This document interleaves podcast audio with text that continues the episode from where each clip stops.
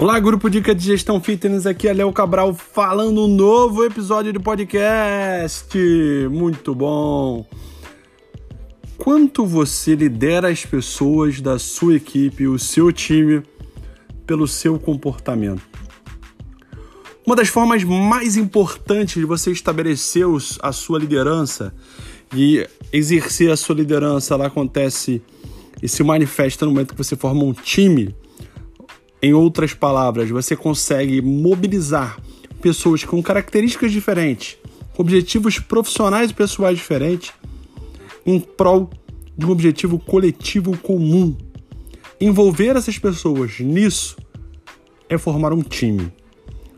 Mas o papel do líder, entre outras coisas, é ser um grande exemplo nas suas atitudes e no seu comportamento, a fim de sensibilizar e conseguir, entre outras formas, além da comunicação, que eu já falei aqui no passado em podcasts anteriores, ser reconhecido como líder. A sua atuação diária dentro do seu negócio é inspiradora para o seu time. Não adianta você estabelecer regras, processos, se você mesmo não cumpre. O seu grau de esforço para sair da zona de conforto e demonstrar isso para a sua equipe?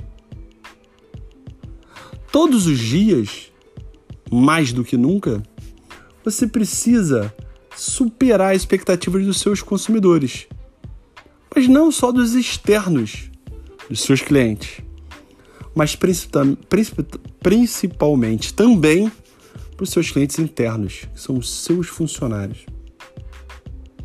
Não adianta criar prerrogativas porque você é o gestor, você é o empreendedor, dono do negócio, e que você pode fazer algumas coisas e os outros não podem, porque são simples funcionários.